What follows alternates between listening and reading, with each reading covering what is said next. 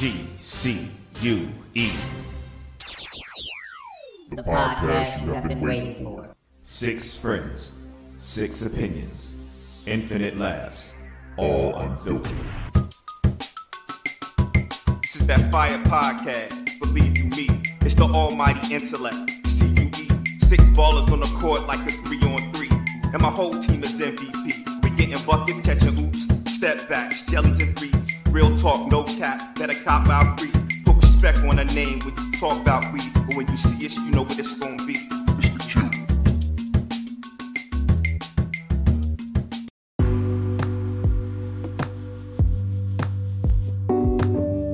Good evening, ladies and gentlemen. Thank you for joining us for another podcast. I go by the name of the real PJ. Please say real. I'm gonna introduce you to the usual suspects. We're gonna start down with my boy Bub. Hey, what's up, everybody? If it's your first time with us, we welcome you. If it's not your first time, we welcome you back. Either way, we hope you enjoy the show. Shoot it over to our green tea aficionado, Steve. Oh, what up, what up? Just got off work, so you know, I mean, y'all have to bear with me while I eat dinner, but we about to entertain y'all. Shoot it up to the A with our boy Shad. What's going on? What's going on, people? We've got to be a little up, unapologetic today, but be transparent at the same time. And last but not least, our boy Bugs. What's going? Yo, what's going on tonight? We want to thank you first for tuning in to the one and only GQ podcast. Not to be affiliated with the magazine or the company. We're gonna go right into our subject tonight, which is a special subject for me, which is the subject of mental health and its effects upon not just black people, white people, but everybody. But we want to speak on it from a point that we do know.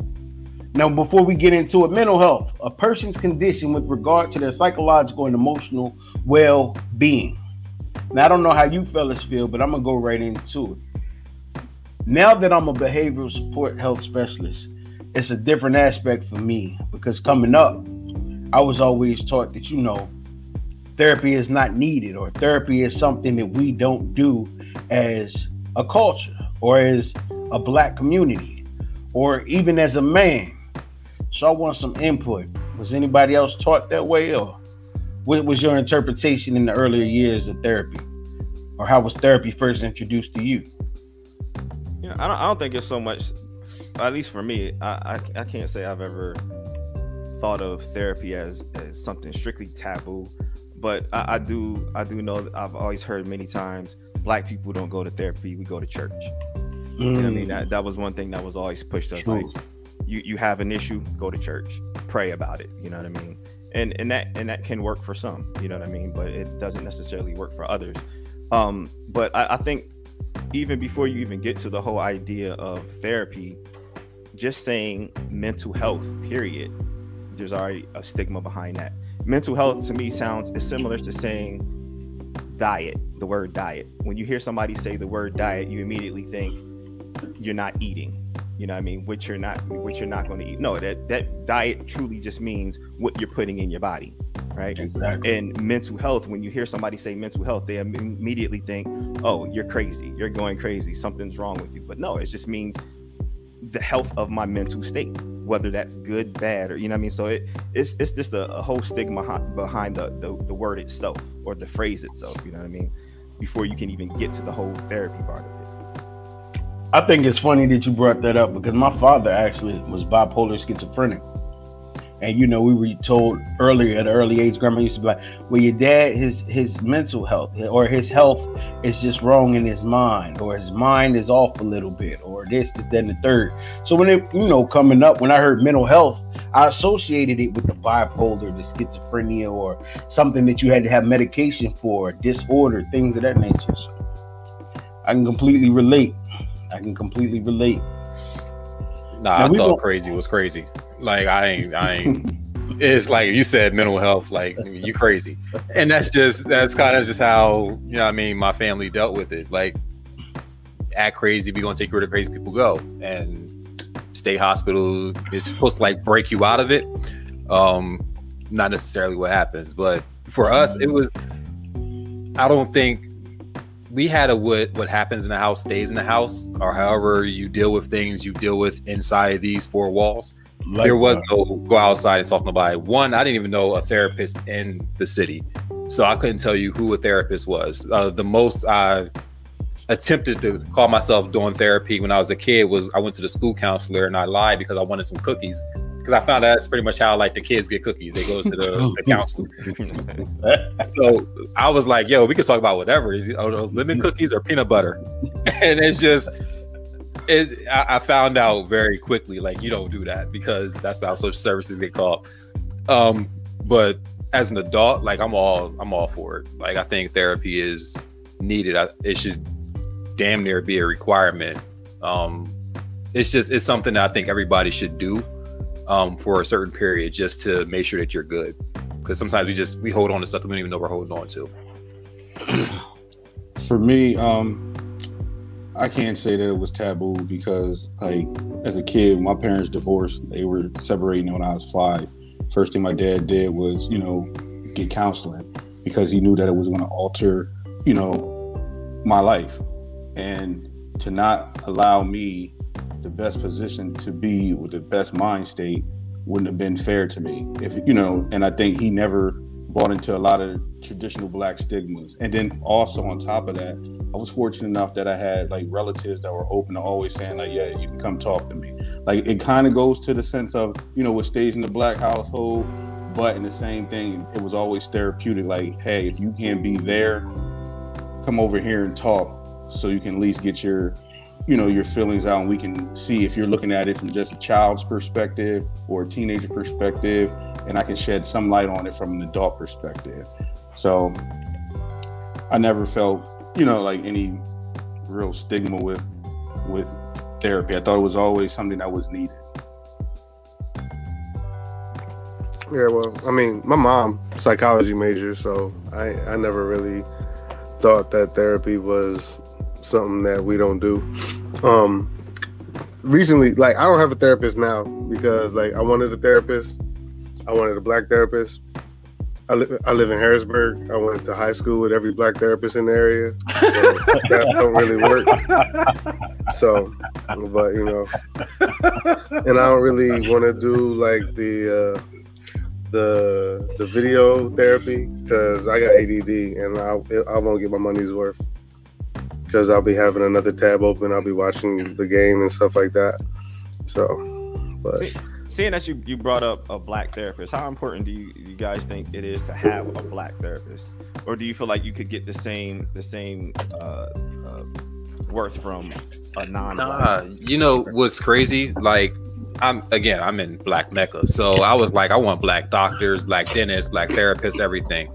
So I, I researched to find my therapist, and ironically, the black chick that I found, like Howard grad, um, Howard Med School grad, went to um to what's it called?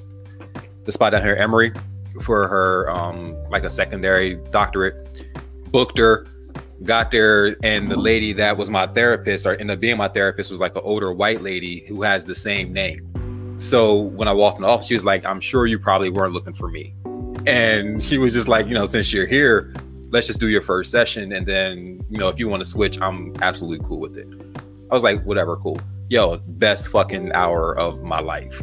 And like, I kept her because I feel like at that point, it's not a relatable type of thing. I think we just we feel more comfortable talking to someone who looks like us. We think is going to understand us, but it's not necessarily true. Like she asked me questions that had me thinking about shit that I've never thought about. Um, super cool. I think it's just a matter of finding the right fit. And I tell people all the time, like you you can bounce from therapist to therapist until you find a person that works for you. And there's nothing wrong with that. Like definitely don't stick with somebody who doesn't work. That ain't gonna that ain't gonna benefit you at all. I was love, my, say, li- I love my little old white lady. I was going to She's say, I mean, I can understand to a point of wanting somebody that you may feel that you can relate to, but at the same time, going to therapy is because you need something. You're looking for something. You need help, and I think it'll be a better avenue. Because if I ever sought the option, like I have multiple plethora of friends that are therapists now, but I didn't always have that. But I would want somebody that's able to help me with what it is that I have going on that can relate to me in the state of mind that I'm in to help me get to where I need to be. Yeah. Yeah, I mean, I just I don't I'm like I I'm I don't trust myself to be fully open sitting in front of a white stranger. So I, I feel like I, I just it would be better off for me to get my money's worth and to get what I need to talk to a black therapist. I mean, the therapist I went to two times, I went to like therapists as a child and as a teenager. They're both white. You know what I mean? Um, I think that it allowed me to understand myself more. That sometimes it wasn't just something I was going through. Something it was just really my temperament. Um, at this point, would I probably prefer to go to a black therapist? Probably. You know, I want to do something different because, like I said, I have done that and I understand a pretty decent amount of myself, but it, depending on what I'm going for, you know, like if I'm going for therapy because of relationship issues, it might be that for for parenting. This depends on where I'm at and what I'm going for as to why I might do that. So, what are, you know, with with with so much what's going on now with with uh, police brutality, that that plays a lot with anxiety in in the black community, which affects our mental health. So, would would you feel comfortable going to a white therapist and talking to them about the anxiety that you feel based on what's going on in the world? You know Yeah. what? Nah, but that's okay. I'm, I'm not nah. My bad. That's, that's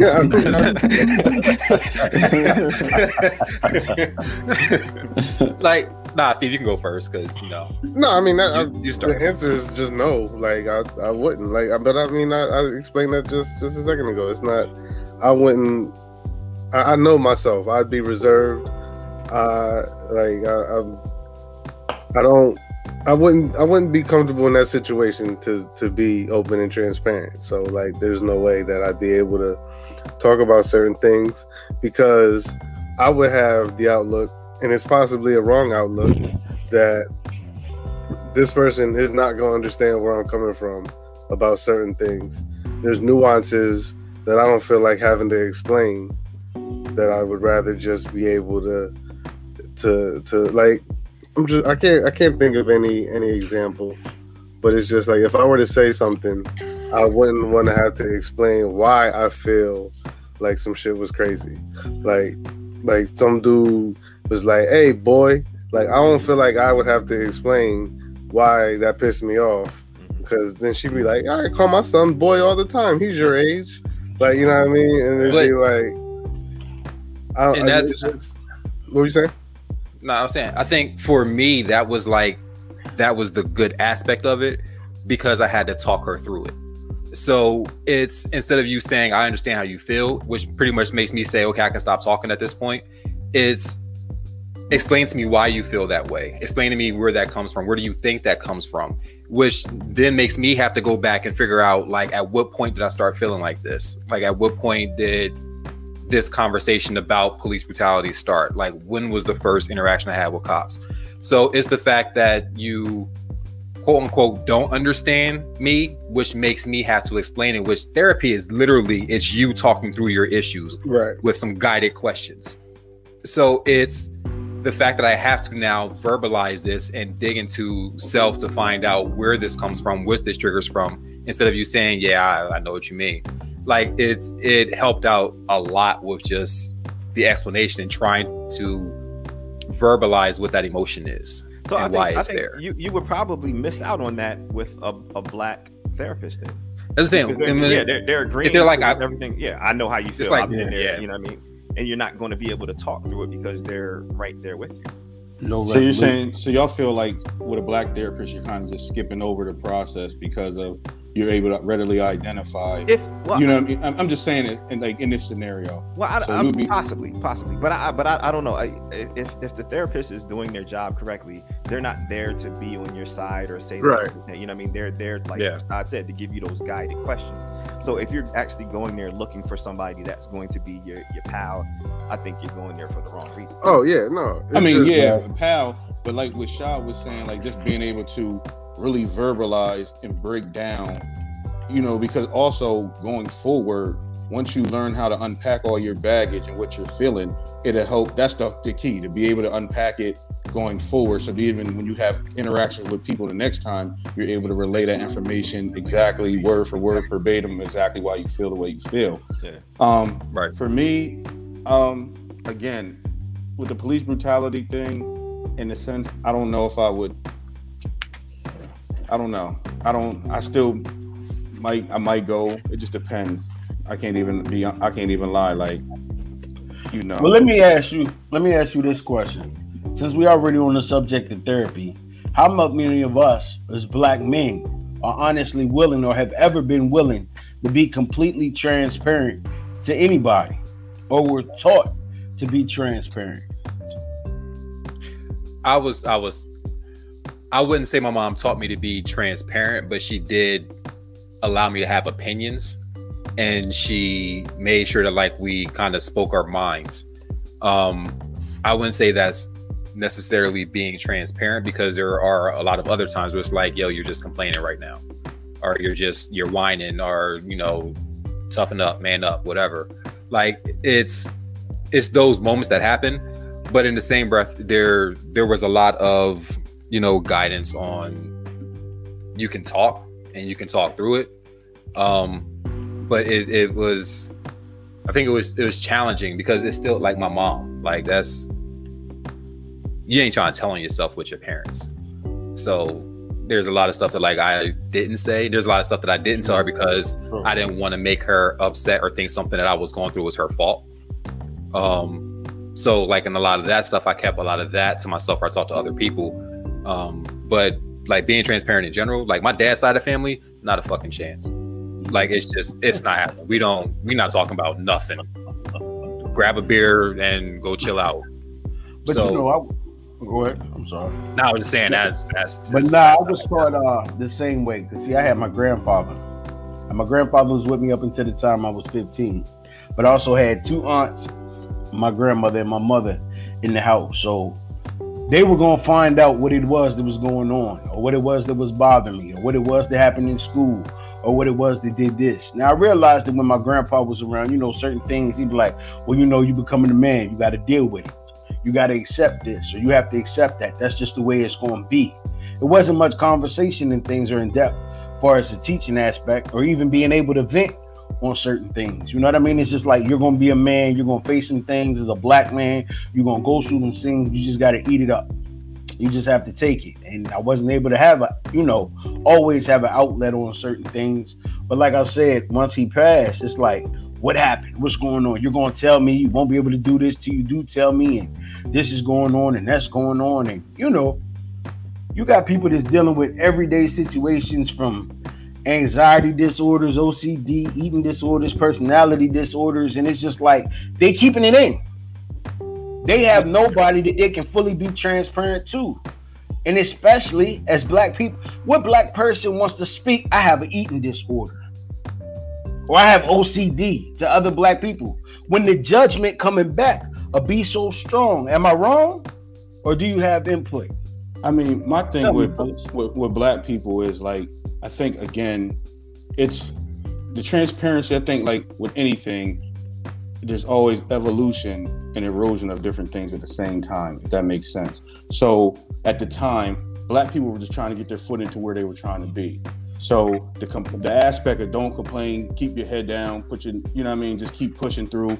You'll figure it out. You're a man type thing was the attitude. Now, what you're seeing behind the closed doors are some of the abuses, the violences, you know, and the, the, the that we that we know privately, the private battles that people endure. So now, in this current day and age, with more understanding of what it, the effects of what it is, you have people more willing to speak out for the fact of like, all right, mental health, you got to take care of this because of all these pressures, these hypertensions, all these different things that were taking place. Then, on top of all that, cause people to go in different ways. Like, if you're stressed at work, being a black man, you come home and you can barely make ends meet, and this is in, you know, the 60s or 70s, you're stressed. The only thing that you're finding an outlet is making more kids, but financially, that's still a burden.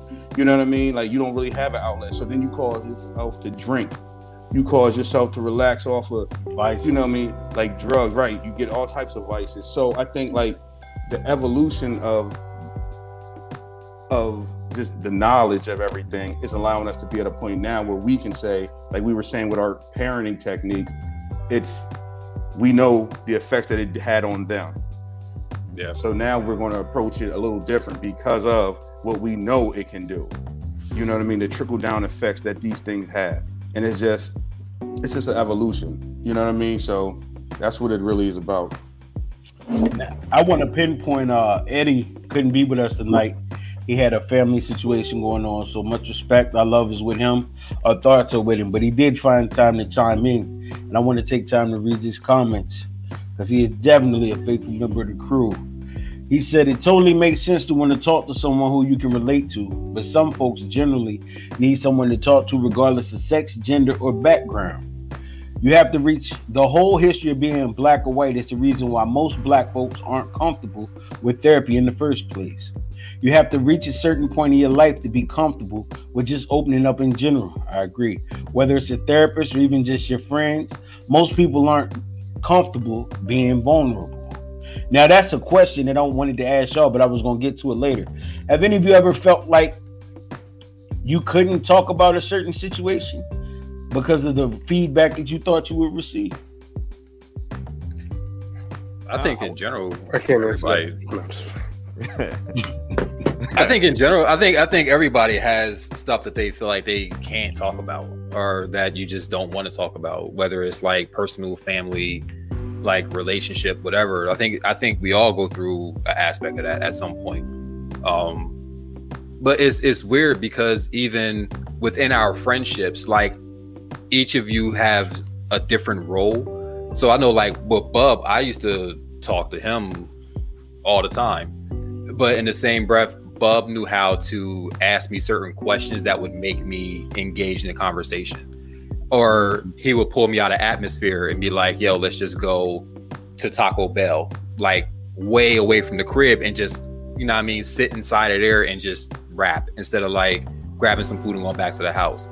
So it's like those moments, it's just, I think with people, you just have to find ways that engage with you. But I think everybody has certain things that like, it's just, it's an uncomfortable conversation. Mm. See, I was always taught that by my dad. Like, you know what I mean? Like, he's from Allentown, so he's not from here.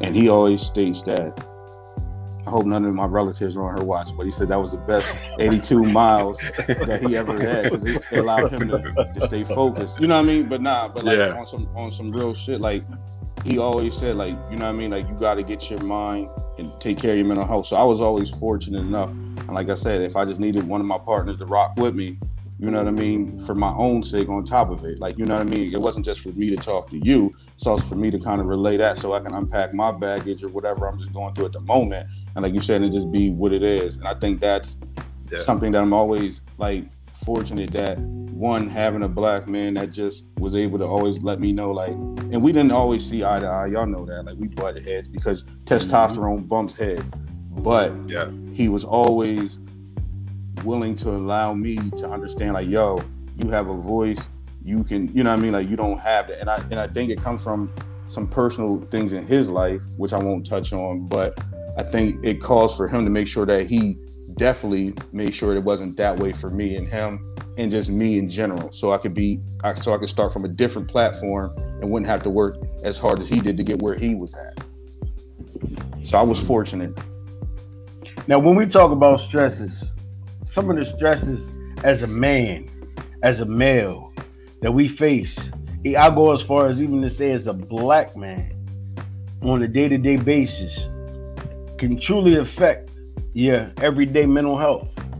But stress is like transparency upon a black man or a black man in general hasn't always been the case. For instance, I have a situation, I'm about to share something real personal with you. Back in 2009, I believe it was. It was 2009. I was married and I went through a separation. I ain't tell nobody about it. I ain't had nobody to talk to about it. but I was separated from the house. Didn't get to see my children. Didn't get to see things. Things wasn't good at that point. And I hadn't seen my mother in over a year and a half at that time. This was October that we separated. I didn't even tell you all. But you know, every day I'm dealing with this. It's weighing me down. I'm snapping on people. My beard is growing. I'm not eating.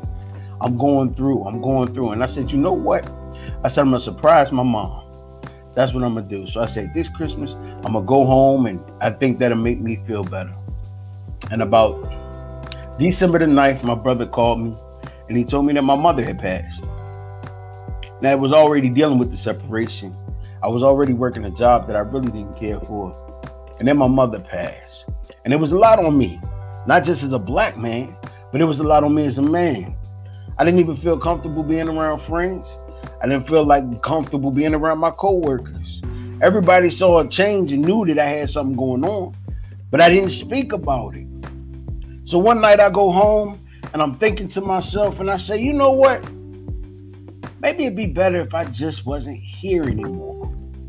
Maybe it'd be better if I just left myself from all these situations. So I went in my room, and I'm being completely transparent.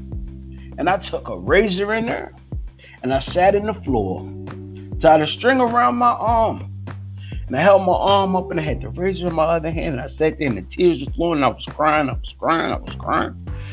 And all of a sudden, a wind blew through the room. I can't explain it. Some may say it's God. Some may say it was an angel. Some may say it was a spirit. But a wind through blew the room. And I dropped the knife. And I cried like a baby. But you know what I said to myself? I said, I'm gonna be all right. Now, had I known then what I know now, of course I would have reached out for help. Of course I would have reached out for help. I wanted somebody to talk to, but I didn't want the judgment. Yeah. I didn't want any of that. And there's some black man out there right now thinking the same thoughts that I thought. I can't provide for my family. I don't have a job. Unemployment's about to run out. Or that person thinking I don't have a car. Or I have this going on. Who can I talk to? Tonight, I'm literally begging you reach out and talk to someone. Talk to someone. Your fate may not be the same as mine, but reach out and talk to someone. And I promise you, my life now was incredible. I promise you, if you talk to somebody, reach out and take it day by day, it'll get better. It'll get better. So let me ask you this, and that's a remarkable story that you're still here mm-hmm. and you know what took place. At after that moment you dropped the razor, what steps did you take to get your life back to where you're thinking at now? You know, like what steps did you immediately from that moment decide that you're gonna go in a different direction? Or was it, you know, what steps did you take to allow yourself to get out of that dark place? You know what? Honestly, I had to think to myself, I said, how fair would it be for me to take my life when I didn't give myself life? I'm here for a reason. I may not know what my purpose is now or what my reason was at that point, but if I'm still here, I'm here for a reason. Who am I to end that? Or who down the line am I going to help? You know what I mean? That I won't be there to help by me doing this right now. All these thoughts ran through my. I promise you, it was like a scroll being read to me. Who may I help down the line? How? Who will I impact down the line? What will my future be? What will my job be? Will I leave a legacy? Will I be a legend? Will I be this? Will I even be spoke about? You just don't know. It's so many unknowns. But if you're here, you are definitely here for a reason. And I had to say that to myself repeatedly to the point where I eventually got comfortable talking mm-hmm. to people, you know, friends, homeboy, that didn't even know what was going on. Even you all, my best of friends, even you all, y'all used to wonder why I didn't want to come up there, didn't want to do this, didn't want to do that. I had so much going, I didn't want to be around nobody until I got myself back on track. But it was merely because of the judgment. You always so because like in somebody your mind. In, in my mind. mind. Your mind is your worst enemy because it's like right. in your mind, the people that do know it's like somebody's talking about you. Mm-hmm. or somebody's, you know, they talk, they laughing at you behind your back, or they doing this, they're doing that. So don't even go over there. Matter of fact, stop going to church. Stop doing this. Stop doing that. Because everybody's in the mix. Everybody's talking. And I was my own worst enemy at that point. I was my own worst enemy. That's why this subject is so important to me. Because you all would have never known I've been through that if I wouldn't have told you. There's a plethora of people in my life that have been in my life since I've been in Richmond, Virginia. They didn't even know I went through all of that. But I wonder if I can just help, if I can help just one person right now, turn around from those thoughts or turn around from their perspective of their life, that it might possibly get better, then it's worth it. And see, the thing think- is, go ahead, Sean. No, I'm just saying. I think that's the, I think that's the thing. We become we become professional mask wearers. So we we know what mask to put on for who and when to take it off for the next person. So we we deal with things silently and we put a smile on to go to work, we put a smile on to be around family, we put a smile on to be around friends. And then it's like when you're alone again, you take the mask off and that whole situation starts back over again. And that's again when you start dealing with like depression and anxiety. You know, it's like all that happens in private. Like Mhm. nobody really shows depression in public. It's it's a private moment. And it's it's that moment where you're you're asking yourself those questions. Well, when they You know do, it's mean? late. It's too late. That's I'm when you see the saying, signs of it's- depression. It's too late. You know what I mean? That's me. Because like you said, they already been There's- suffering. Yeah. You you're you're going through it and you you never you never talk about it until you most people go into depression don't even know you're in it. So it's like you're living it and have no idea you're there until something clicks and it's like, yo, this shit ain't right. And at that point, it's like you're trying to dig out of a hole and you have no idea how deep that hole is. You don't know when you got there. All you can know is like, you know, I haven't been happy. I've been like in the house a lot. I've been in here in the dark a lot. I've been like avoiding people. Like all that stuff happens, and it's like you start saying to yourself, something's off, but you don't know that that's what it is. And you gotta, again, like Book saying, you gotta backtrack and find out what happened. And then it's like at, at the what happened part, it's like, how do you now fix it? How do you move forward? So you know, is, Well, let me plug D Barber's point. I'm gonna give you a point, Bob. D Barber made a great point because I did feel like that. She said the stigma attached to it, afraid you'll be seen as weak. I wouldn't say I was afraid, but I'm a I'm a man. You see what I'm saying? I'm not gonna let you know that I'm hurting about being separated from this or I'm being that. And that was a part. and see, that's that was a part. Like we all, like life has stresses. All right, and then like you said, when you're raised, even when you're taught, you're taught to brush everything off. Like you know what I mean? Like even like with a simple fall as a kid. Oh, if there ain't no blood, there's nothing wrong. Scrape that off. Now you could, you know, cannot be no blood, but you could break your fucking arm. You know what I'm saying? But the mentality is, you know, Yeah. but you know what I'm saying? Nah, Like, it's real. Like you know what I mean? So you're taught to brush off things. So as an adult, you understand that there's stresses, and just because it may not be that serious to me, it may be more serious to Bugs. So where it's going to cause his anxiety and his things to feel a different way, we're taught, oh, it ain't that serious, you know. And we got to understand ourselves more and always make sure that we go and give allow ourselves to have moments for your mind just to be where it's at and to be the best that it can be for itself Most definitely. you know um the stigma of, of a man being weak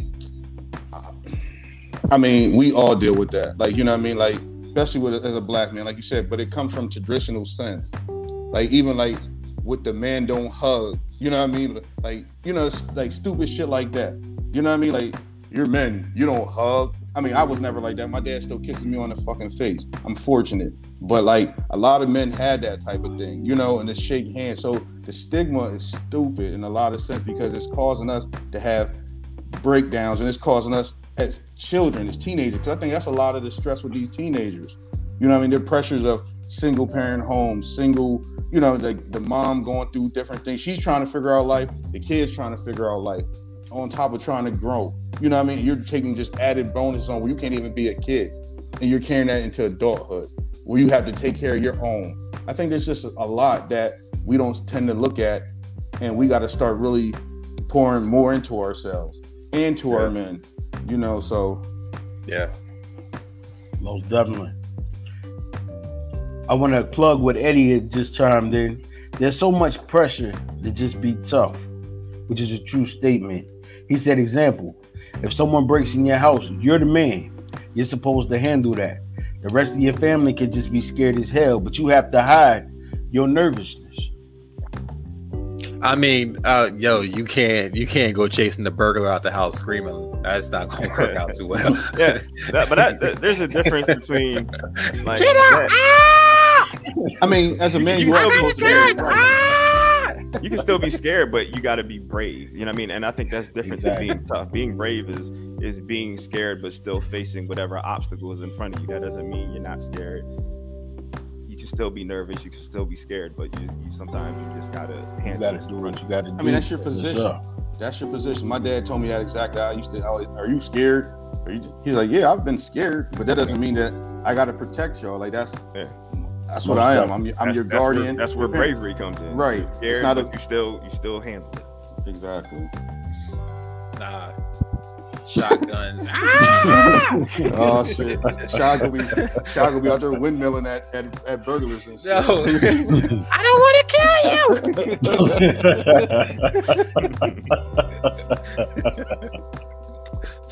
you.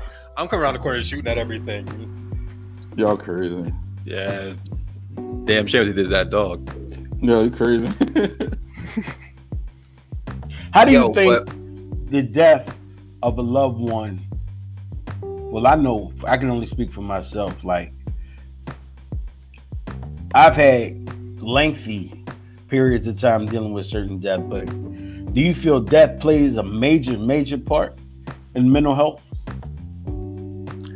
I ooh.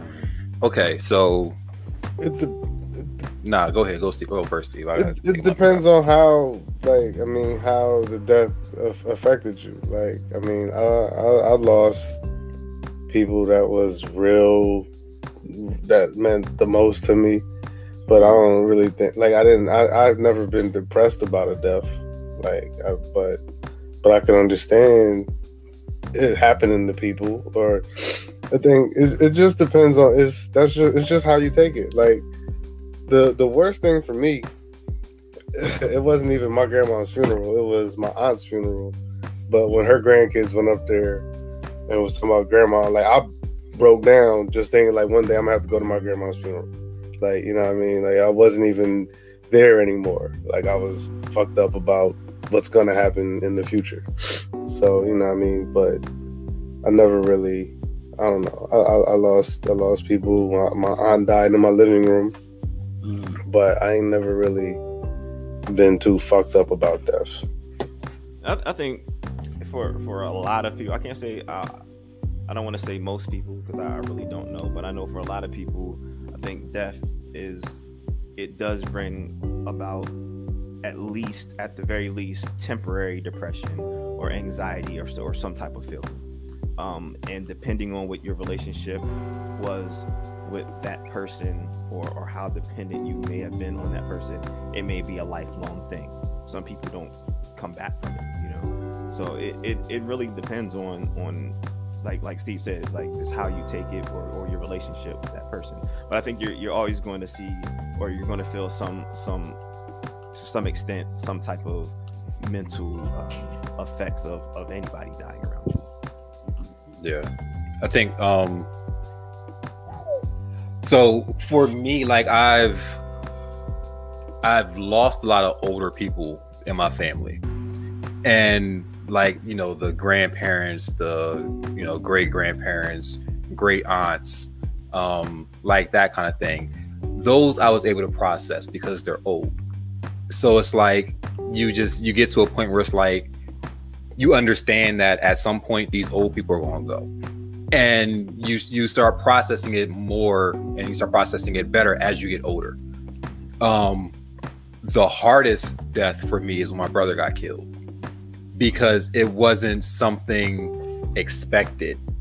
And there's so much questioning around it and there was so much like trying to figure out why and trying to figure out what could have been different. And the fact that like we were just in the same area the day before.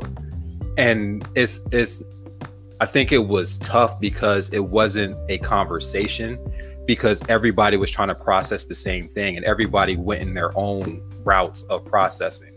So my stepdad went into straight depression and it was literally like his downfall. So it's it was from depression to strokes, anxiety. He ends up losing like almost 200 pounds and then just literally like decayed away. And it was all stress related and depression related. For me, it wasn't until last year that I like fully let go of it. And that's mm-hmm. shit 22 years later. So 22 years after it, I'm like I need to stop letting this have a hold on me. So it's it's hard depending on the situation and depending on what happened. But I think it's it's one of those things where you can quote unquote prepare yourself for death, but you'll never know how you're going to deal with it until it happens. And I think the like me and my mom had this conversation, and like the worst thing that happened, like we didn't do therapy, we didn't go to therapy. My dumb ass, I went to school the next day, like nothing happened, and I tried to like push it in the back of my mind, like nothing happened, and I didn't realize like how much it was weighing on me until I was in LA and broke the fuck down, like absolutely no reason. I don't even know what happened in a store, broke down, and then I was just like, this can't continue.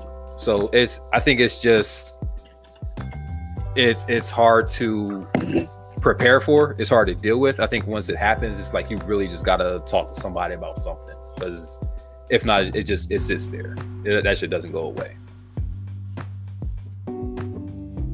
Bob, you got any I insight? mean, yeah, I mean, um, everybody knows my brother died on my birthday. He was young. He was 19 at the time. He died for no apparent reason. So for me, um, I always feel some kind of way. Why? Because he died on my birthday. So it's a constant remembrance of his passing. And with him dying for no other reason that I can explain, it allowed me to question a lot of things. Like, why would a 19 year old that's fully healthy just die? You know what I mean? Like, collapse. Like, you know, people to. I'm not gonna go down that route for this, but like people believe in things and they would say it was God's will. But I question that because it is what it is. We won't go there. So that was a constant reminder. So for me, around my birthday time, every year, and that's been 16 years at this point, um, I start feeling a little kind of way subconsciously, but I feel it and I know it because it's in me. And then when my aunt passed away, my aunt Barb, she was also a very significant. Her, my cousin Caroline, a few other people in my family, but they were significant in just helping us to get to where we needed to be. And even my aunt Barb during the time was dealing with cancer, right before she passed, she had in contact because she always contacted me to make sure that I was okay on my birthday, no matter what. The week before, she was, you know, had just got out of um, the hospital, and I was in New York, and she contacted me, and then, um, like I said, a month and a half later, she passed. I've never recovered from that right now. Like my aunt Barbara passed, and that was like four years ago. Like a part of her, like when I, when she passed, a part of my joy passed because she was a person too that always believed and always had the positive thing to say, even when everybody else might not see it that way. So for me personally, I deal with that all the time. Those two deaths impacted me immensely. Like you know, it's something that I don't. It, it's not going to consume me, but it's something that I know that it, it it takes me in places. You know what I mean? But I also know that, like for my aunt Barb, she can see me, and that's how I cope and rationalize it. That she's seeing me doing better. But I'm I'm in a place where, like I said, from time to time, it takes me, and that's what's what it's going to be. So like to saying it's depression, mm-hmm. anxiety, I probably feel all of it about them too, because of the way those circumstances took place for me, and it's always going to be so, you know, and that's just what it is. So I I don't I'm not gonna get over it because they mean they meant so much to me and it and it's significant. So yeah, Yeah, go I think that's the-. I think that's the thing. It's it's it's never a get over it moment. It's like you just learn how to process. Yeah. And like learning the process is I mean it makes it it makes it easier. Like for a long time, like I wouldn't even laugh. Like for it, like Shannon got killed Memorial Day weekend. I would not go to a barbecue. I wasn't going to the pool, beaches, nothing. Like I wanted nothing to do with like this weekend. And up and again till last year, like I was just like I can't keep associating death with a date. And it's like that for me is what I had to like let go. Um, but it's you never you never get over it. It's just you get to a place where you can like laugh and talk about memories and that kind of thing. But it, it takes a while. It's never it's never a quick process. See, for me, my birthday is my day. So I always tie in the fact that like I'm talking to people, like he he passed on my birthday. Like Steve and Eddie were there at the at the hospital too. So like I re- I just remember the blur of seeing my entire family crying on my birthday because we lost a relative on my birthday. So subconsciously, part of that still sits there. You know what I mean? So even when people It celebrate my life, it, it, yeah, they celebrate my life, but in my mind, I can see a, a lot of my loved ones with a painful moment. You know what I'm saying? So it it's a Yeah. it's a it's a weird feeling, and it's something that I battle with at times, especially well, just generally around my birthday. Yeah. So I want to uh, plug some of these comments. We're gonna start our D Barber. She said exactly. Raise our sons to be okay to be afraid, to not know how to fix everything that life throws at you. And we're gonna go down to Edward Eddie, of course. Death is hard when it's someone that you have a very tight bond with. The fact that you know you will never be able to touch or talk to that person, it puts you in a place of complete devastation. Uh, West Space, all of y'all brothers are strong for sharing y'all stories. Appreciate you, brother. And Rondell Lamar, you don't get over it, you learn how to get through it, which is a true statement. You learn how to cope and keep going. definitely. Hey, can- let me let me ask you a, a, a question before we get into the to the next um topic. So there it's it's kind of a, a joke that that people have that you know men have podcasts as therapy. You know what I mean? This is Mm. instead of going to a therapist, we have a podcast. You know what I mean? But do, do you feel like this has has been somewhat of a therapy for us over over time? Yo, I think that's cathartic as hell. My bad. I mean, like, nah. I saw you unmute your mic. I had to stop. this shit, this shit been cathartic as fuck, yo. Like, it started in the midst of motherfucking. Uh, we started talking about it during COVID and shit, shut down, not seeing people and shit like that. It felt good as hell to see y'all every week. Even when we was just recording, ain't know where the fuck we was gonna put these shits. Like, you know what I mean? like, Yeah. it, it, it, it felt good just to, to see y'all. Shit, like when you think about it, like the six of us never been in the same room.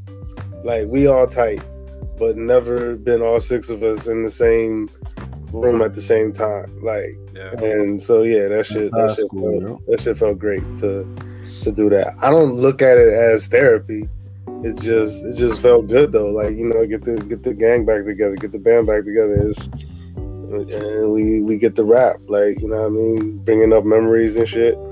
But um, but no, I wouldn't I wouldn't call it therapy because I don't think that we necessarily like it. it I wasn't like went in a dark place, but it was it was getting it was it was rough. Like life was like shit felt stagnant. So you know what I mean. It felt good, but I, I can't say that I've had any therapeutic uh responses to this. See, for me, I just want to say, like, I think it's completely therapeutic for us as a group because we will, since we're being transparent, like you said, the group hasn't been together for whatever reason. And just like what Bugs expressed, like, sometimes we wouldn't understand what somebody was going through. So then you take it as a misinterpretation, and it allowed, it never allowed the group to fully get together until this time due to the pandemic. Now, the pandemic has made people realize who their friends are and who their friends aren't. So I think it's very therapeutic because it allowed us through this these constant conversations to allow even to get to this point where like you said we're opening up though we're opening up to the public we're opening up and getting comfortable again with each other so it allowed for us to really be in a place where we could be like oh now that we're mature enough, we're old enough. We Y'all can discuss these, man. Like you know, what I mean? y'all, Yeah. y'all old. That, Hey, I'm still. Make sure you I'm get pushing. here. I'm Make pushing sure you- it. Make sure you you get know, here. You know what I'm These saying? these things is wonderful. but but it but it allowed for us to really get. But it did Go allow. get y'all for us to- checked. Yeah, that's, that they don't even do it like that no more. But um, Now, now you just shitting a cup. Uh, yeah. So they um, but I think it did. That's why I think uh, is that why you asked PJ because like though we're not all in the same room, like we really formed That a was bond of what we what we started out to do in '96. So now 2000 and uh, 2021, we're at a different place. No, yeah, I, think, I think it's good for us to, to talk because we, we this is the first time we've all had a chance to talk together as grown men on on on subjects that aren't superficial. We've all we've gotten together, we joke, we laugh, we talk about old times and, and things like that. We crack jokes on each other, but actually sitting down and having true meaningful conversations. We've never had conversations like this as a whole before. You know what I mean? And I, and I think there is a, a, a certain sense of therapy you know what i mean um of course we're not we're not getting so deep to where we're solving issues or solving each other's own Oh yes, we Yeah, are. We save this shit one day at a time. Yo, stop playing. Like, you know what I'm saying? We figuring this whole thing out. We Yes, saving the day. Yes, We sir. saving the day. no i'm just saying like, well i mean but we're, we're like we're, we're, we're Reword it. opening a dialogue you know? yeah. But I think I think that's the thing. Like if again, men don't necessarily transparently talk. Like transparent conversations aren't really happening. So if dudes find podcasts as being therapeutic, let them fucking find it as being therapeutic. Let them talk through their shit mm-hmm. and talk to their friends, talk to their audience, whoever's there that they feel like they can actually release something to, let them do it. Like for me, like this is this is dope. Like we have conversations that we typically wouldn't have. And the fact that like we've created our own quote unquote like barbershop topics within ourselves and we are having those conversations within ourselves and then sharing those with other people. And you have six you have six different perspectives. One of our perspectives is going to resonate to somebody and that might start their conversation with somebody else. So if that is therapy for them and it might just be a good time for us or therapeutic for us so be it. Like i i think that anybody who finds the outlet for whatever it is they're going through and they utilize it let them utilize it and I mean, criticizing them for doing this like that's just going to make them shut back down again then you got a whole problem on your hands True. I want to plug uh Megan Curtis. Anytime communication is opened up to better yourself or help someone else, it's always a good thing. I commend you all. You don't know how you expressing what you've dealt with can help someone else, especially the young men.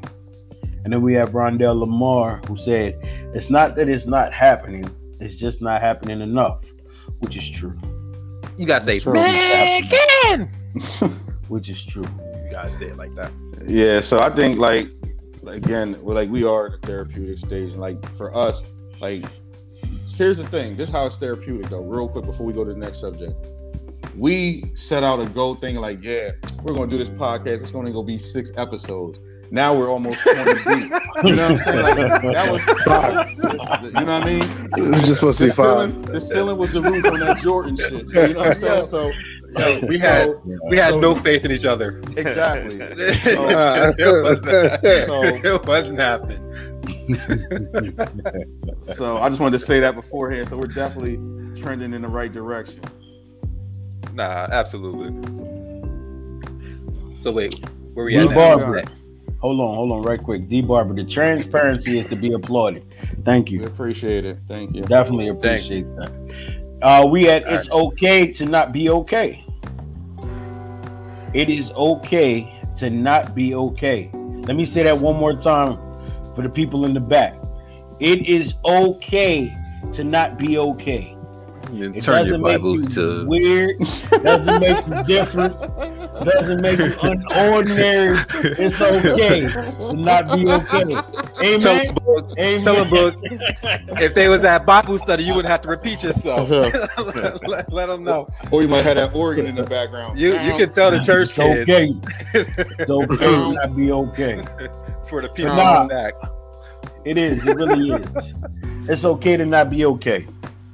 And I I think into, I think nah, let's let's but- jump on that because I think I think that's healthy, and I think we again we put mask on, so we say we're okay, we're okay, we're okay because ultimately what you're doing is you're lying to yourself to try to convince yourself that you're fine when you're not, and then what you do at that point is now you're associating being okay with not being okay. So it's like you say, I'm fine, and you're telling yourself that this state that's not good is fine. And if you continue doing that, you start believing that this is okay. And it's not. So it's like if you're not good, you don't have to say what's wrong, but like, you all right? Like, I'm not, but I will give me a minute. Give me a minute. And at least at that point, it's like now the people that you're closest to, and I wouldn't tell everybody you're not okay because some people it ain't their damn business. But the people that you're closest to, if they know that you're not okay, it gives them that understanding to check in on you a little bit more. Right. It's like you don't got to talk about it, but are you feeling better? Are you are you dealing with it when you're ready? If you're ready, if you want to, I'm here. And sometimes it's just knowing that someone is there to like walk through something with you is all you really need. But we get to a point again, we're just like, I'm good, I'm cool. And you put that mask on and you smile, and then again, you get home, you close doors, and it's like mask comes off, and you're there by yourself with Yeah. nothing but your thoughts. Pressure, just putting added pressure on yourself to For no to reason. be- yeah, I think being able to talk about it and like you said, just letting it go a little bit, or just being able to open and have somebody, like you said, like you just reiterating what you said, that you can speak to about it, because you might be so frustrated that it could be a simple solution to it, and but you're not in the right mind of thinking to be able to just, you know, what I mean, dismantle what that is going on because your emotions are so tied into it. So sometimes you got to decompose, uh, decompress, not decompose, that'd be dead. Um, Not not not You know, decompose. you know what I'm saying? Like, don't, don't, don't do you that. know what I mean? Decompress. You know decompose. what I mean? Like, You gotta do it one day. you know what I mean? Right. That is that is the definite in life. But um, Look, don't just rush allow it. yourself to do that. But but definitely no, don't rush it. But um, just do that and uh, and just say it and embrace it. Like you know, it's not you're not weak.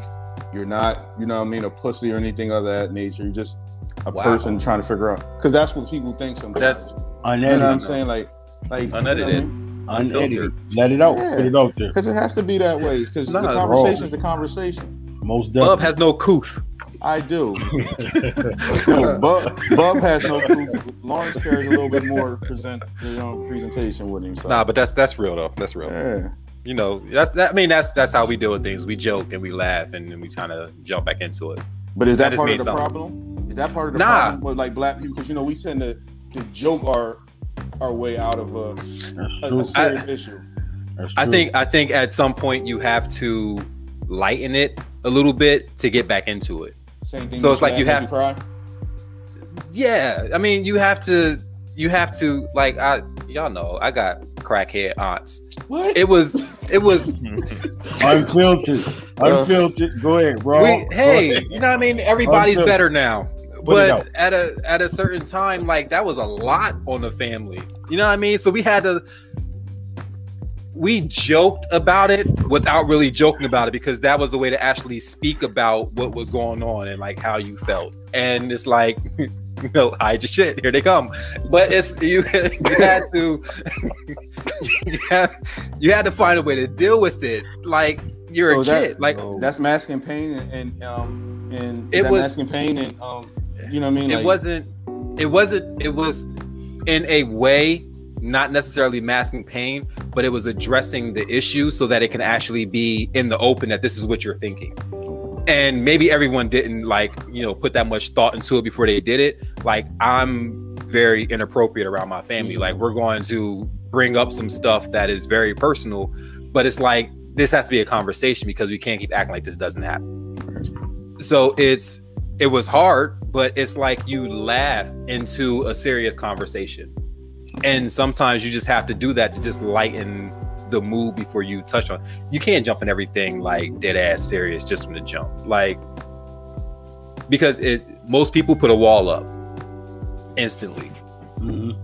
So And we also- find we Oh, find lightness and laughter. I want to also say, you know, don't be the reason that somebody doesn't want to tell their story or tell what's going on. And what I mean when I say that is, you know, we have a habit as black people in general to say what's going on or how you been or what's going on. Then when the person actually started telling you, you're like, oh, for real? Oh, shit. Oh, for real? Oh, that's what it is. That's what it is. Okay, that's what it is. That's raw. I didn't ask for all that. Then they That's never want to say, tell nobody else. Nah, because you was Nah. that person. it depends, Joe. Because what's up with you is not a real invitation to tell me what's up with you.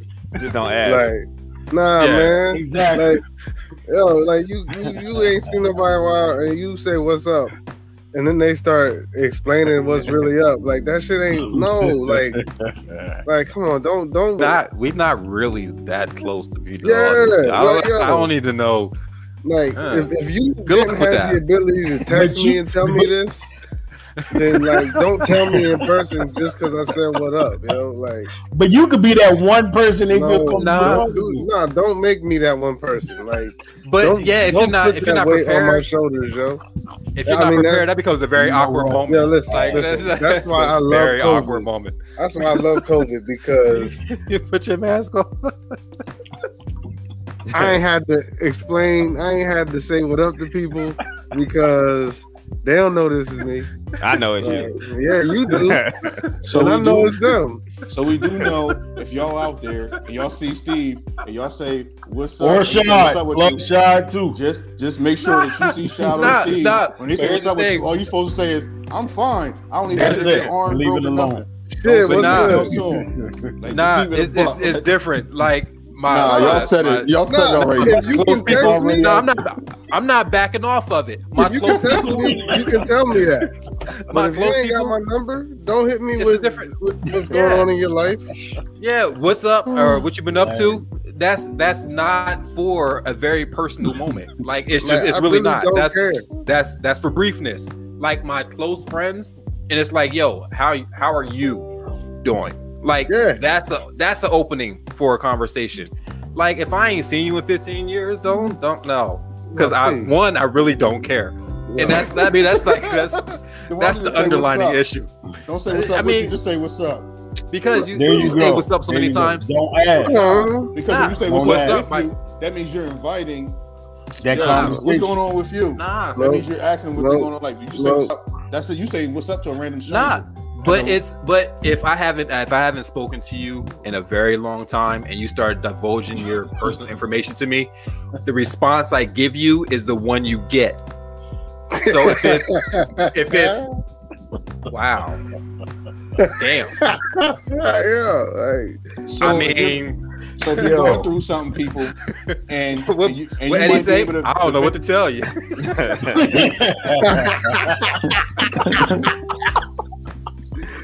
If if you're going through something and you want to lift, drop it on some new ears, make sure it's not Steve Rashad because no, I I mean, you. if you just want to drop it, drop no, it. But no, they don't. Don't long even as waste you your don't time want because to that's just gonna drop up right on their ears and go nowhere.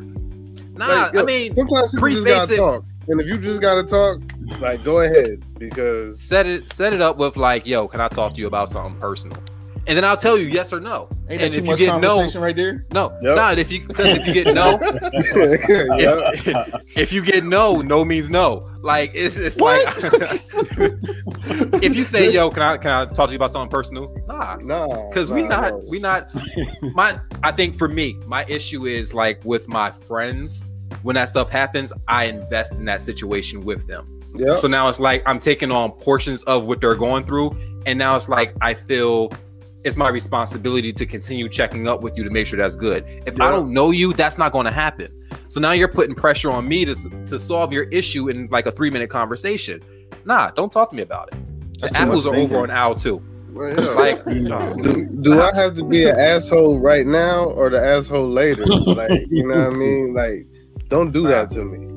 nah, we're not that though, good. We're on not that that- close. On the depression topic, though, do y'all think like just staring back to that real quick? Do y'all think the pandemic enhanced a lot of these depression cases. Most like, definitely. what we're having a lot Yeah. of like these mass Most shootings, definitely. the anxiety of like for kids going back to school, people going back to like I think I think it's made people so awkward because you've been so comforting, you know, and it's and heightened Nah. this depression. Like, do you think? I so? think the problem is like this is the first time everybody had to deal with themselves. So it's like you're now home. You can't go to your outlets. There's no gym, there's no movies, there's no mall, there's no going to restaurants, there's no bars, there's no clubs, there's no lounges. You have to deal with you. And instead of going to your typical outlets when you don't feel like dealing with your life, I'll just go to this lounge. Or instead of doing this, I'm just go to the movies. I'm just go to this basketball game. I'm go to this football game. I'm just go out and hang with some people. No, now you gotta like sit in your house and deal with yourself and figure out your life because there's nothing else for you to do.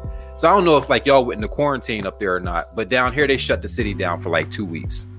Like three Yeah. weeks actually. Black Hollywood didn't do shit. Yo, yo. Nah, nah, that's what I'm saying. They they it, it was April. They shut the city down. Like you couldn't be on the street unless you had like some kind of paperwork saying that you were essential employee. If you didn't, you were getting ticketed.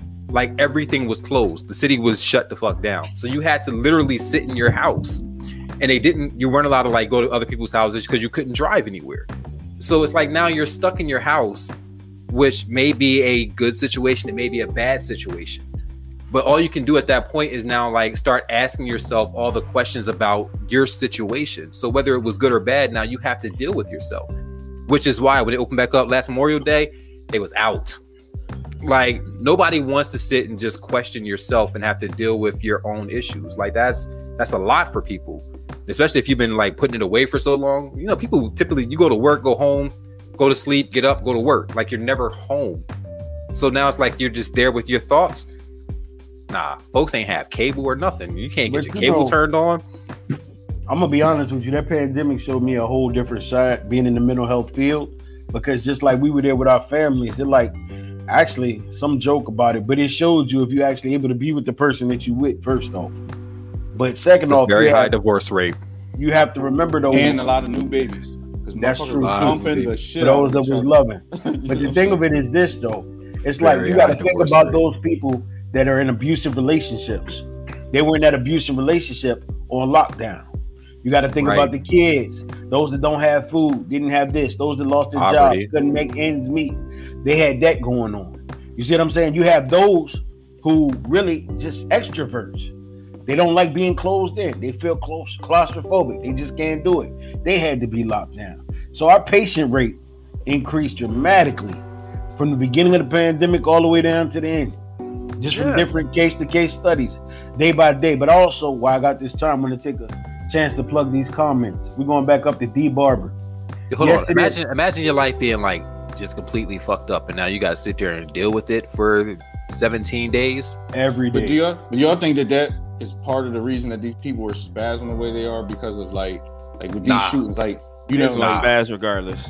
I mean, Nah. let me ask you this This ain't it. because because I think I think the pandemic played a part of the George Floyd protest because of us being in the house. And I think that's what was able to push it Nobody had of- anything else to do. right. Oh yeah, I mean that. Yeah, that's different. Like- yeah, That's different. Black Lives Matter hit off because no one had anywhere to Right. go. There was Yeah. no distractions. It was like, yo, I'm in these streets.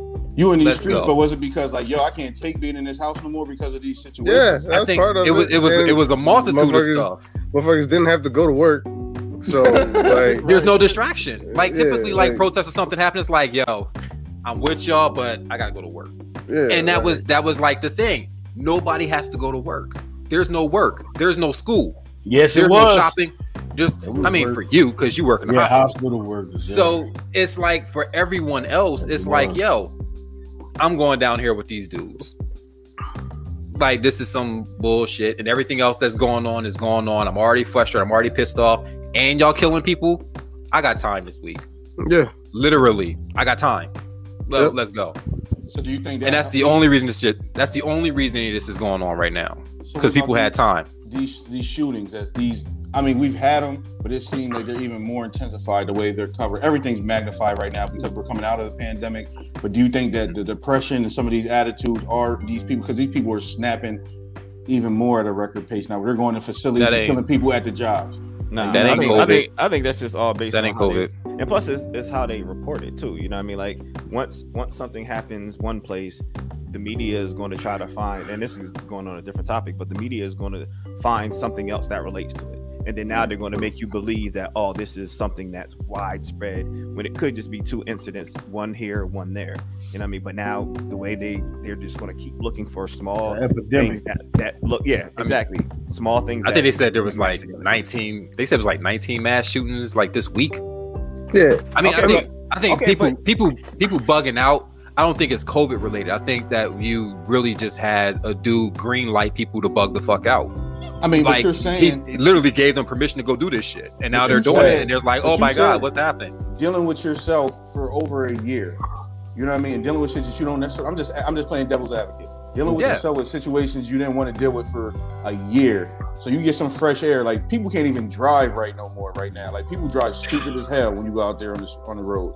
So imagine the frustration levels that not even able to express themselves when they're around other people. They're just snapping. We're watching videos of people all over the place doing that. Like that's you think that plays But you- like people are depressed and getting out there? Nah, the same way the same way we had time to go out and go to protests and like get on social media and do all this George George Floyd and you know Ahmaud Arbery and all this kind of stuff. The same way we had time to do that, the opposite side had time to go online and be like, "Yo, I fucking hate these people." And it's it's nothing new. It's just they utilize that same time differently. And then you have a whole group of people telling them, "Y'all can just go and do this." and now they go do that.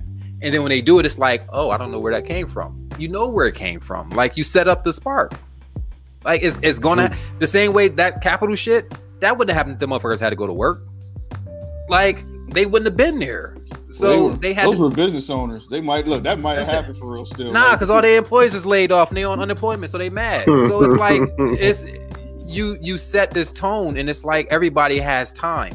And now everybody has time to go do something that they ultimately wanted to do anyway.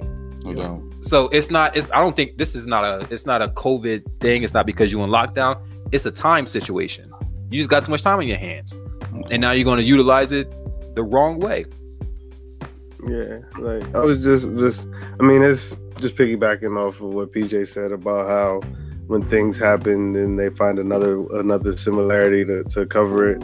This is off topic as hell, but we used to bug about how 9-11 made sharks stop biting people at beaches because that whole summer all they was talking about was shark bite, shark bite, shark bite, shark bite. And then 9-11 happened and then it was cool to go to sharks beaches. Yeah, the sharks was like, oh shit, they gonna do some shit. it was like gotta i ain't going to there alone. Like, you know I mean? Yo, stay away, So, stay away from the beaches, y'all. That shit's crazy over there. Yeah, never mind the fact that motherfuckers was scared to go to beaches because they was like, they was, motherfuckers was scared to gather in public. So of course the sharks was gonna stop biting people because when nobody out there. right. But, That's you know, It's- I mean, you give them you give them the spotlight and that's typically that's basically is what you're doing it's like they they come off as martyrs because you're giving them that popularity so whether they end up dead or not it's like you now know that everybody's going to know that you did this But y'all just don't think it has nothing to do with depression from the I COVID. nah that's, Nah. that's anger I mean, that's Not anger and hatred doesn't. No, it could it- be. it- Maybe not depression, But but, not all of definitely mental health. yeah, Right. Yeah. You see what I'm saying? Like Yeah. It That's- mental definitely health, falls under mental mental health. Health. But it may not be a result of the pandemic. It's just they their mental health is, is not there. it's They're not in a good- not in a good place. so where does bullying playing a part? Because like some of the and I get it, like a lot You know of where bullying plays a part? Nah, this is Oh, where shit. bullying plays a part.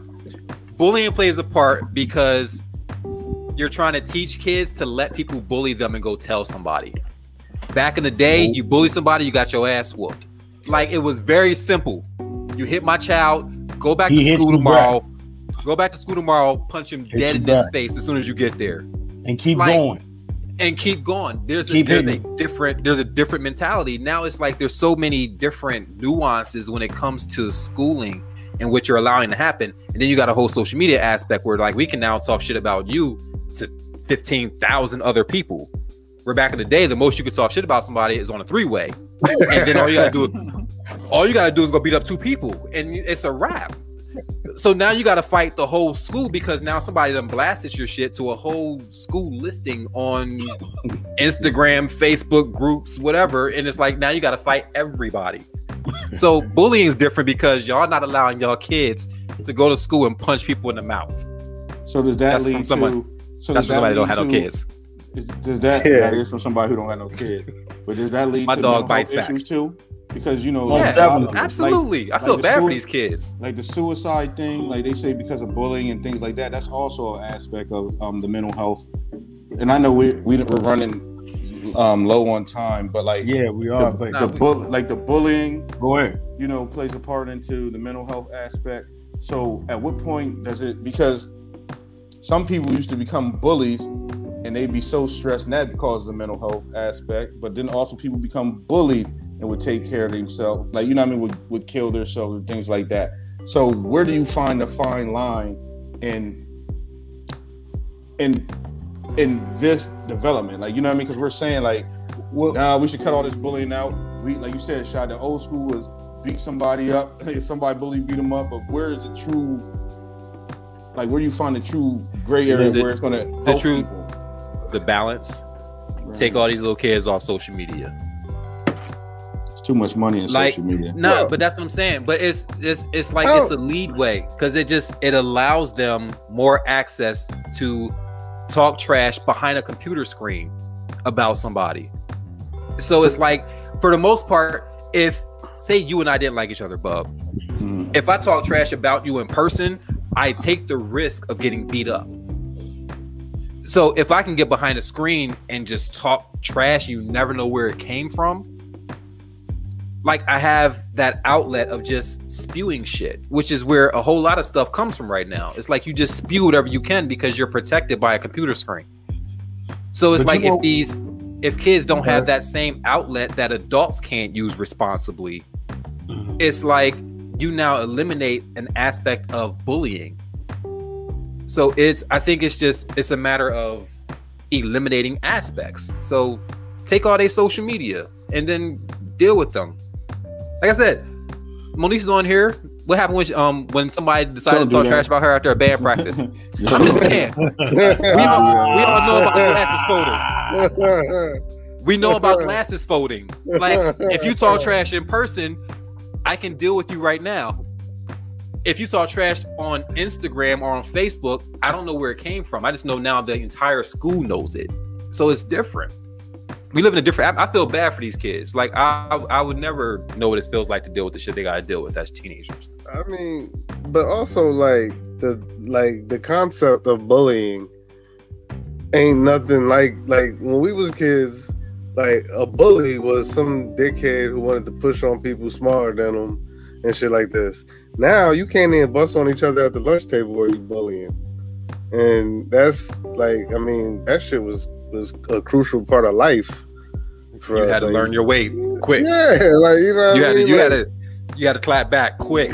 like, You either hang or you don't. Go sit at another table. This ain't gonna work. Like Yeah. you don't so want not thing. this so, table. I mean, it's like I don't really, I don't know. I don't, I don't know. But see, But it- you know, it's never been So, a time. to Wait, where we so had- Steve, Steve's Hold up. suggestion is they should open up busting tables at lunch. Yes, Nah, that yes, ain't gonna work. one one thousand percent yes. But look, I want to chime this out there though for the parents that do, you know, have kids that are younger because suicide at the ages of nine to fourteen has never been higher than what it is right now. And majority of that, I will go as even as far as to say seventy to eighty percent of that is because of bullying, bullying and peer pressure, and those are just facts. Nine to fourteen year olds are killing themselves when they should be worried about the new, you know, what video game they want to play, this, this, that, and the third. They're worried about They're dealing with so much and they don't have an outlet. But as a parent, it's your responsibility. It's your hold on, it's your responsibility as a parent to do random checking. I'm just speaking for stuff like my kids don't have social media. They don't have social media. The only thing they do have is a TikTok, and that's guarded. That's it. To watch their little videos, how to do it yourself stuff, all that good stuff. That's it. Your kids Nothing make else. slime at home. that kind of stuff. That's I, it. like I agree. This dude But- said you make a slime at home. You can tell you don't got no kids. But You you go, oh, they ain't making no fucking slime. like I think we all know people that if we if they was in if we was in if we was kids today, there's plenty of people we know that would make motherfuckers want to kill themselves. Absolutely, because they did it in person. Nah, no, Because, real shit. Yo, we, we know some people. people Yeah. that's Bub. funny as shit, and Bub, if people they they lived on Jefferson Street. yeah, they live across the street from you. Right, we, People we kill know the people. right. But, like like that's the thing like i don't think like getting getting slayed is not a reason to be like oh i'm gonna end it But see, y'all, Like- y'all but y'all taking the element. think it's y'all speaking as a y'all y'all speaking as adults. Like remember, when you're in this school and you're in that controlled environment, like you see people who've actually got out of school, go to college, and blossom to really be who they are and sitting. And like even though we're having social media where it allows you to see more society, you're still in that controlled environment as a teenager. You know, and like they said, the ideas that you have as a teenager, regardless of what your parents try to put into you, you're still a lot a lot of it's really into what you're into at that time, like your peers. You know what I'm saying? So like, Right. you know, But I think I think that's the thing. Like when when you're when you're a teenager outside of the social media atmosphere, right? Your desire to impress thousands of people isn't happening. So you're just worried about your circle. It's like these are your friends. Anybody that wasn't my friend, I wasn't worried about what you was doing. And now it's like you're worried about everybody in the school. So it's just it's amplified to a level that is insane. And it's like the moment you do something that makes somebody mad, the rumor mill starts. And the rumor mill back in the day was such and such said such and such. And what you do, you walk down the hallway to such and such classroom. What the fuck did you just say? And you and you deal with that you deal with that person. Now it's mm-hmm. like such and such just type to the school. And not just your school but the next Exactly. seven schools in the area. So now Right. all of the city knows something about you that may not be true and you have to That's deal true. with everyone knowing it. You don't know who saw it who didn't see it. So the pressure is different. Yeah, I just- I don't feel like- I don't feel like I don't feel like kids period should be on social media like at all and that's that's just my opinion what, like, what age you talking? What, what what age should they be allowed to be on social media?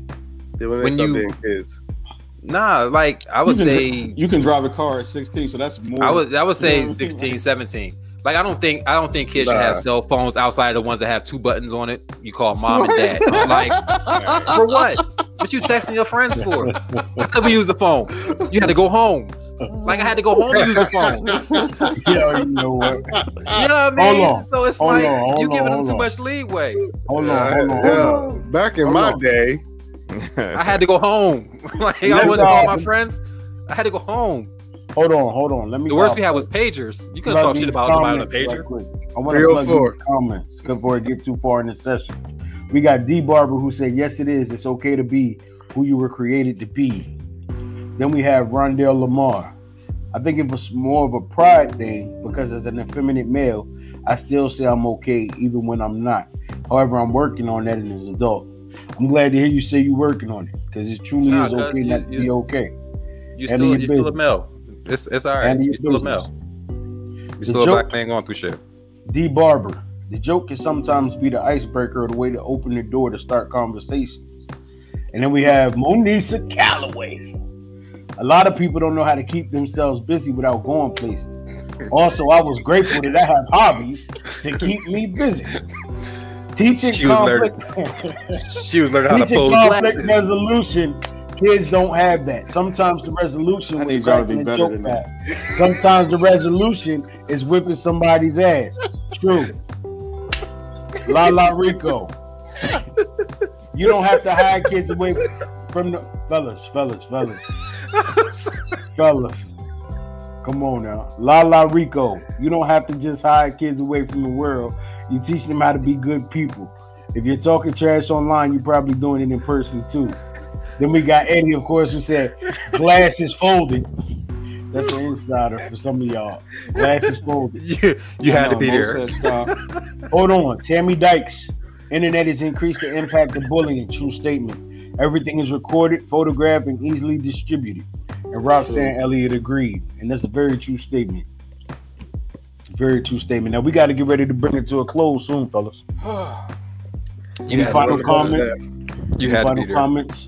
You had to be there. That's the final, Final comment. comment. Is, that, is there any? Is there anything else that we got to touch on before we close? I think. Nah, we don't gotta rush. We don't gotta rush through. Are we good? Somebody bring out the Mr. Bubble. That's not happening. Please don't let that. Oh, hell. Kyle gotta take me away. So do we do we find any solutions or anything to this or nah? We? Like, No, listen, listen, like, listen. God damn, I do y'all want to crazy. say Uh, we this. can we can be we can be serious for a moment. Yeah, no, I, I really mean, do. I want to plug the seriousness. The seriousness. In all actuality, listen. A lot of people this day and time are being mental hoarders. There used to be a show on TV called Hoarders, to where people would just keep things they didn't even really need anymore. Now, what I'm saying is this: I'm not saying every situation is important. I'm sorry. Every I just- the situation isn't important. No, you're good. Every Uh-huh. situation. I'm not saying every situation is not important. Right. But if it gets to the point where it's truly affecting your mental health, how you function, how you treat your family, how you treat your children, how you even interact in society, then it's a problem. Now you can either come up with one or two things. Either you can reach out and get the help that you need, or you can come up with coping strategies. Like some of our patients, and I'm not saying your patients, but some things to help you get through at that time. Whether it's playing basketball, whether it's listening to music, whether it's calling somebody you know you can talk to, whether it's writing down your thoughts so that you can look over them and interpret them. There's many ways of coping with the situation. I wasn't going there, but you just looked at Steve. That's one too. But let's be clear: it's ways to resolve these situations. Don't hoard things in your mind and think it'll just go away, because they won't just go away like that. Find help, get help, reach out, and get what you need that you can be where you need to be. And I didn't finish my uh story from earlier, but I do want to plug this. My queen that I'm with now is my same ex-wife that I was divorced from in 2009. Wait, you God closing is out? just that good. Yo, we wasn't closing out yet. And nah, I'm not closing out. I'm Oh, all speaking. right. All It's right. just that This, this good. sound real. This sound real. But bubble bath Had books. I not been here, had I not been here, I never would have saw, never would have saw the great life that I have now. Now, moving on. What's the next subject? I went to bubble Word. bath books. That's Red Run. So then, Right, right. honestly, your your lady back in your life and everything helped bring some morality back to you. Like you know what I mean? Like Full circle. right. Full That's circle. where But I think- that's where the I think- perspective come. Like you know what I mean? Like you know what I mean? You but that going was eight outside- years later. That was eight years later. It didn't happen immediately. Of that was eight you know what I years mean? later. You went Yeah. outside. You pro- you know what I mean? You separate for eight years? Songs. Yep. Right. No. Stood outside her, her window with a boom Sit outside box. with a boom box. Yo, when You you know what I say mean? when you say you were sitting outside the window, cause you wasn't lying. Yeah. He was Pop outside. locking and everything. You know he was. Drew Hill stepping. Tell Yeah, me speedo what you want. on. Right. Tell me what you need. Yo, what Space said is black men, we need a group or to set up one where we will be able to go and reach out to talk about our problems. Y'all hear that? No judgment. That's Yeah, I a good do. Idea. Yo, I thought that was me. Yeah. Who's cooking bacon on the line? That's just sizzling. Like, That's a good idea, Wes. That's a real good idea. Eddie Taylor, I love y'all fellas. Sorry I wasn't there with y'all. Things are nuts right now. We understand, fam. And like I said, you in our thoughts and our prayers. love you know too, we Cuzzo. Nothing but love. Yeah. yeah, what they said. You know what I mean? You can call us. You can call and not get the, you know what I mean? Nah. Like you can you can you can actually call and we can rap with you. Tell us about how you feel. like I said, I mean, that's different. That's it. Like, Close people, yes. If I don't Nah. know you, if, No, if no, I see, no, like, no. Nope, you already done put Don't it do it. there. Nah, not Don't no. try to And, double Nah, down nah, on and that. I'm it was not taking clear it back. disclaimer. Like if, if, I don't have if your number, good, what's up means what's up. Like, what's up? That's like And the Nah, answer to what's up means not much, not Ain't too much, shit. not just chilling. there's, there's very good. few acceptable answers there. Ain't shit. Right. And it comes back, it's it's a one me. sentence kind of thing, and it comes back with what's up with you. chilling. That's chilling. it. Like You know I mean? that's it. This this is a quick conversation. Cause Like, let me tell you, no, don't. Nah. I didn't I didn't subscribe to that. Like not- like I, you wasn't even supposed to stop walking. You were supposed to keep walking and say, what up? What's what up? up? It's good. "Yeah." What up? Like you know what I mean? Like, why are you stopping? That's how that's how thing is- PJ do when we all get together. I was gonna say that's PJ in real life. That's why he's not saying anything. But it's funny because he was know. smart. He was smart enough not to say nothing. So if y'all see PJ in real life, don't speak to him because he'll act like he's not the real PJ. He'll say, "Oh, this is stunt double PJ." You know what I mean? Like, so. Just, but if you, know, if you do see me in the streets, please say the real. Say it every Otherwise, I'm not. you know what? answer. If any if if anybody ever walks up to him and calls him the real PJ, and we find out, we're gonna bully you. you're, you're getting bullied. you called him what? Okay, we're gonna talk about you on the next show. Yo, but no, I think real real talk, man. This is this is a it's a great conversation. Um, we don't necessarily have it often. Um, the transparency is typically, yeah. I mean, we just we kick it. We have fun. We laugh. We joke. You know, I mean, we have some serious topics, but yeah, this is this is definitely one where you got to put out there. You know, what I mean, if any of y'all ever need anything, hit me up. Y'all, like the five or six of y'all, five of y'all, Eddie, five of y'all, hit me up. Outside that five, be careful. Like I, I might not want to know, but it's like There find somebody that you're find somebody you're good with, like somebody you're you're close with, you're cool with. Like make that connection. Find out who you can trust. I think that is a big part of being transparent. Is you don't want to say something to somebody and it comes back from somebody else. So find somebody you can trust. Find somebody you can depend on, and talk to that person. And then there's apps galore. Like Steve was saying, there's there's web um, applications you can get on and like talk to somebody. They have free trials. If you want to just try it out for, you know, what I mean, two sessions or something, just try it. Like just They ain't cut no try so it. Like there's nothing bad that can come from it. Yeah, I mean, it's it's there's outlets. So never think that you're in something alone. And, I mean, we have we have the podcast, we have Facebook um page. So if you think you need to, you want to rap about something or just like put something out there that you want us to talk about, we can do that. If you want to divulge your life, talk the books. Um, he's great at that. And you know what I mean? Hold on, let me let me, It's let me all add good. something before before before we go out. But I, I think I think one thing that's important if you're going to be that ear for somebody to to lay lay something on, you, you make sure that you know if they're looking for you to say something or they're looking for you to just listen to them. You know what I mean? Because there's nothing Oh, worse than you wanting to talk to someone and they're just giving you all this feedback when truly all you want to do is get it off your chest. So I, I think that's definitely something important that you need to take into consideration if you're going to be the ear for someone to listen to. Most definitely. Bob, you got Yeah, anything? everybody ain't able. Bob, you got everything? Yeah, just be you. Embrace who you are, because I think embrace yourself as a person allows your mental health to grow and prosper as well. Like, Definitely. be comfortable with who you are, and if you're if you're an emotional person, be proud of that emotional person. If you're a if you're a, a jerk, without hurting people's feelings, be the jerk. Embrace who you are. You know what I'm saying? Like, I think that's a key thing too, because we try we try to be. Like Sha was saying, put on so many different masks. Somebody Just- else. Right. So just be who you are, the best version of you that doesn't do any, that doesn't cause any damage to other people, and you'll be good. Steve, you got anything? Yeah. Um, I don't think I got anything new, you know, but um, uh, uh, you know, every now and then, say no to something that you okay with doing. You'll be amazed at how that makes you feel. Yo, no is a great word. It's, Yeah, it's a you, great yo. word. Like, It- don't don't say feels yes to everything. It's like, yeah, nah. like you know what I mean. Like even if you gotta call them back and be like, you know what, I will do it.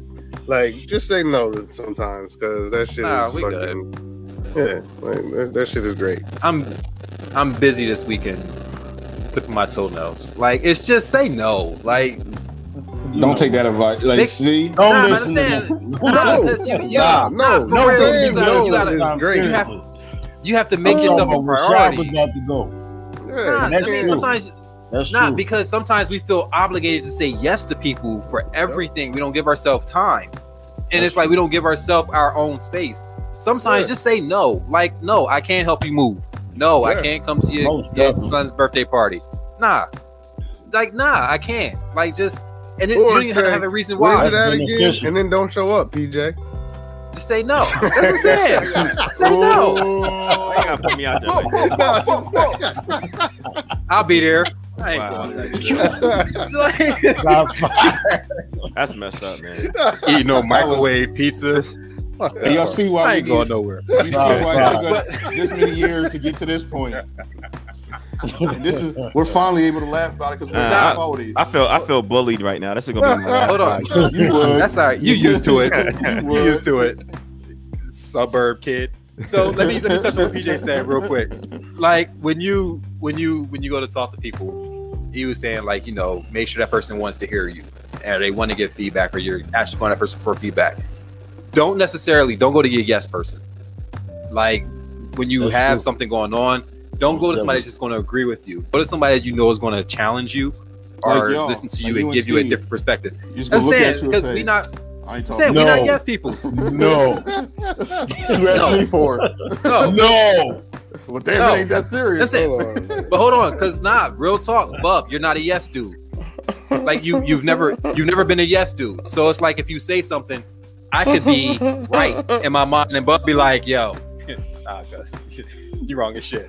And it's just you, you need, you need those kind of people. So don't, don't go find somebody that you know is going to agree with you because that's the person that's going to agree with, you, make you feel better about what you have to do. Like talk to somebody who is typically on the fence and talk to that person. If they're unbiased, like that's the person you want to talk to. Like, don't find somebody that's going to agree with you and make you feel better, because all that does is put you deeper into whatever it is you in. And PJ practices Most times you're wrong. so he does do that. If you need a good lawyer, PJ Ritter Jr. Look, PJ Ritter Jr. Even though the J is for Junior, he's a hell of a lawyer. He can get you out of anything. Like he'll argue you down with great points. That's why he's always considered the adult in the room. I just want to say that and put that out there. Always, He he says some impressive things. So he's, he's a adult. great person to talk to, even though he won't respond back. But when he does, it's excellent points. I just want to say that. Mm-hmm. All right. All right. Come on, let's go, bubble bath bugs. Let's close out. Listen, I just that's Rev Run. That ain't me to you. But listen, I want to just plug this National Suicide Hotline number. I want to put it out there for somebody that really may be contemplating. That is not the answer.